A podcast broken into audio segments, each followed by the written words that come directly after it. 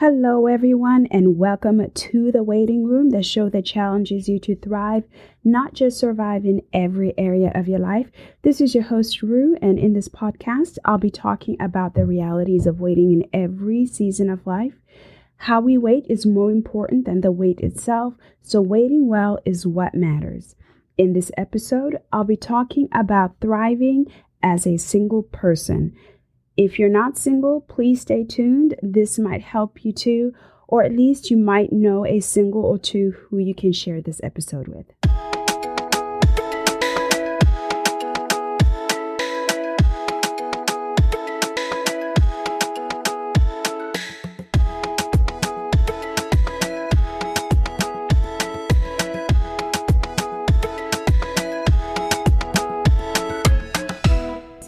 Is a topic that is very near and dear to my heart. And not only because I've been single for forever, and by forever I mean like my whole life, but because I know too many people, both male and female, who are also in this season that seem to be struggling with their fate. So I'm hoping that this episode will help you. We live in a time where we have been conditioned to think that one has to have a certain relationship status, a certain career, house, body, car, or whatever to be considered successful. So, what happens when you don't have those things? Well, you might feel ostracized either by your own insecurities or by what other people have said to you or what has been imposed on you. So instead of living in the moment and enjoying every season, whatever it is that you're in, we become so focused on the next thing. We're always just striving to get that better job and that better house, the better boyfriend or girlfriend. And granted, there's nothing wrong with improvement and advancement in due season, but that can't be all we're living for. So if you find yourself in a position where you absolutely hate the idea of being single and are not content and you're always complaining, or you tend to wallow in self pity because of your relationship status or lack of a relationship, then it might be time to change your perspective on life and change how you look at things because you might be in this season for a while and it's going to be miserable if you don't see it the way, say, God sees it. Many times people are so discontent with what they don't have. So, in this case, it would be a significant other. Instead of being content with what they do have, time, independence, health, friendships, money, freedom to travel, freedom to, you know, pretty much do whatever you want on your own terms. And this applies to everyone, not just, you know, single people. But if you're always complaining about being single, that's not going to change when you get married. You'll just find something else to complain about, maybe your job your house, and possibly even the spouse of very one that you are pining for. So, ungratefulness or discontentment is more of a heart issue, not really about what you have or don't have. I believe each season of life is designed to help us grow as individuals. Singles need to take advantage of this season to focus on personal growth. So, marriage is not going to fix every issue that you might be dealing with or every frustration. And sometimes it even amplifies the vices that we have. The goal is to handle your business while you're still single before you invite somebody else into your life. And as Gary Thomas said, a dysfunctional dating relationship sealed by marriage doesn't make any problems go away. It simply cements you in a dysfunctional marriage. So, in order to avoid a dysfunctional marriage, you need to avoid being a dysfunctional individual. So, I'm going to talk about specific areas and how you can flourish as a single during this season of waiting. First is emotional growth. We need to handle our baggage, whether it's childhood trauma, hurt from past relationships, and insecurities, fears, misconceptions, anything like that. We need to find healing and stop nursing those wounds because that is going to affect future relationships, even things like anger or jealousy, impatience. Try to get a handle on those now, work on them, if especially if you have already recognized them. So first step I think is to recognize what some of our emotional vices are and then uh, work on them and improve in this area. Next is mental growth. Use this time to grow your mind, learn something new, a language, a hobby, an instrument. You know, use this time to travel, explore new places, meet different types of people, people that challenge what you believe, people that will kind of bring you out of your comfort zone. Because a lot of the learning, a lot of growth comes from being challenged. And if you're constantly doing the same thing day in, day out, you're not challenging yourself and you're not bringing to light some of those areas that might need to grow. So by exploring and by stepping out will actually help you. And you might, you know, encounter different types of personalities and you might meet people that you know you like and you don't like and that's how you sort of figure out who you are as a person and what you like and what you don't like and you know what you believe and what you stand for and all of that so you know use this time to read grow explore Next is a physical growth. Use this time to start taking care of your body if you haven't already. Treat it well, eat right, exercise, improve the quality of life. It's going to be hard to take care of somebody else when you can't even take care of yourself or to run after kids or to, you know, be there for the long haul. You know, heart disease is an issue. People are having strokes at young ages because of poor lifestyle. So, you know, improve your health, focus on your physical well being, and that is also going to affect other areas of your life. You'll notice like your mental well being and your spiritual well being also improving. Broccoli never killed anybody, not that I know of and take a walk every day, you know, several times a week. Start there and build up on it, but um, just uh, take care of your body while you can. Next is financial growth. So use this time to become financially disciplined, get out of debt, start saving, learn how to budget, how to manage your finances, just the basic, and then work on improving. Educate yourself, prepare for the future. So you know you're probably going to be buying a house or an engagement ring in the future. Try to anticipate the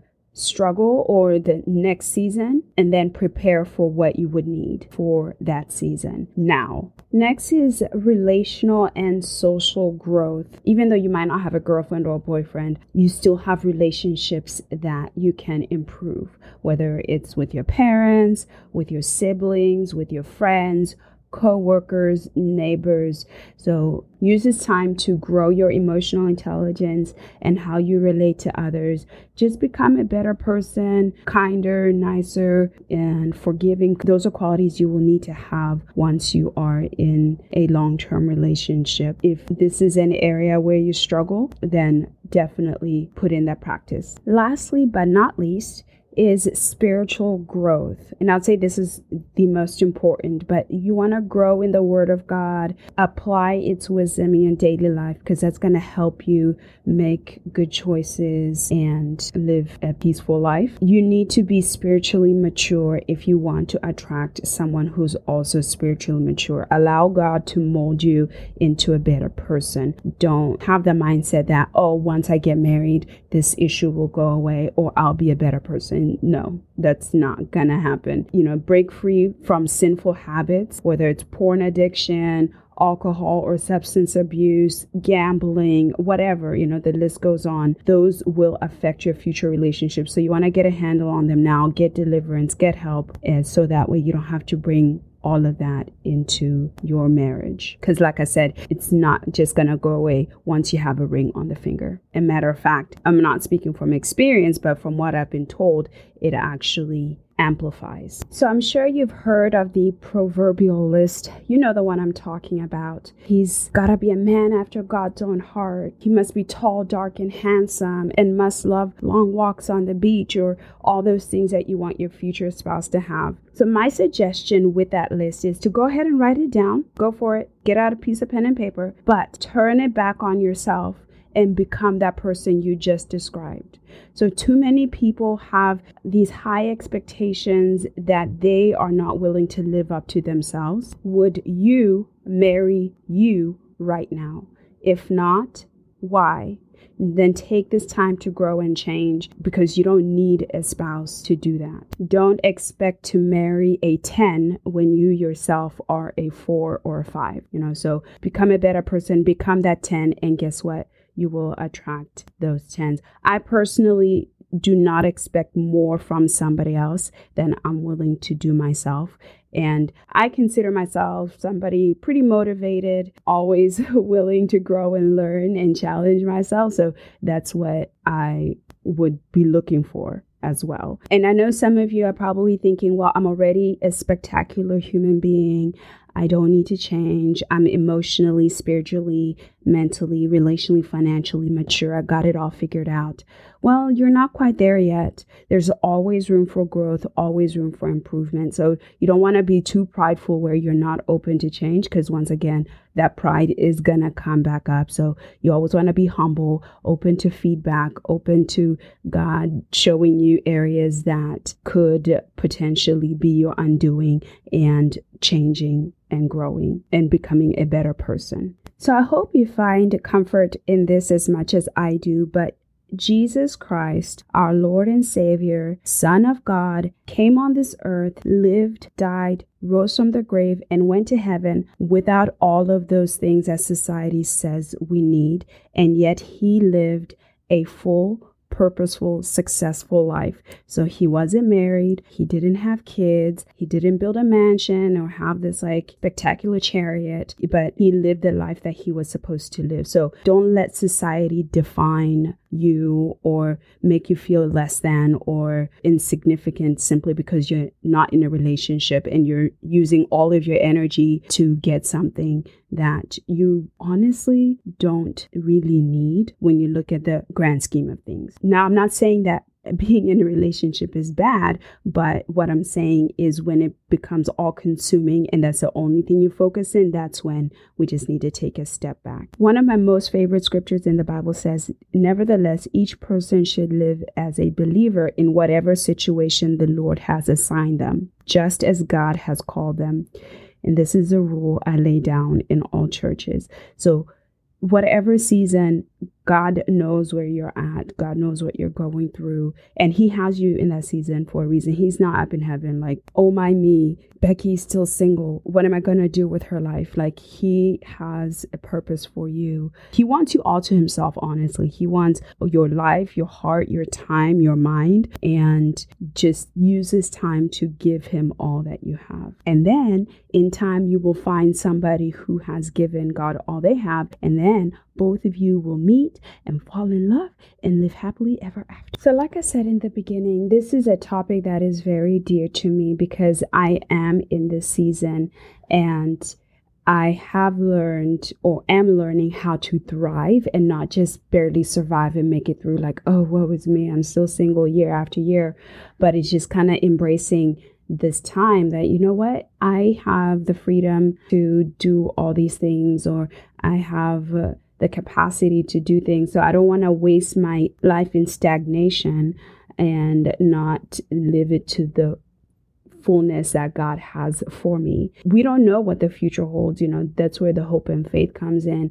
And even though we all hope for marriage, it might not be something that God has for everybody. Now, most people will end up getting married, but that's not to say everybody will. But, you know, in the meantime, whether you do get married or not, what kind of person are you going to be? Because if you are not pushing yourself to grow in this season, you're not going to grow in the next. So if you do get married, but you still have the same mentality, the same mindset, you're going to find something else about your marriage that you're not happy with. And then maybe next will be parenting. You know, now you're married, got you got what you prayed for, but now you're so focused on becoming a parent that you are not thriving in your marriage. And it can keep going. But the goal is to be intentional in every season. So, as a single, grow. Once you get married, grow as a spouse, become a better husband or wife. And then if you do decide to have kids, grow as a parent and keep that going. So, I want to challenge you this episode to look at your life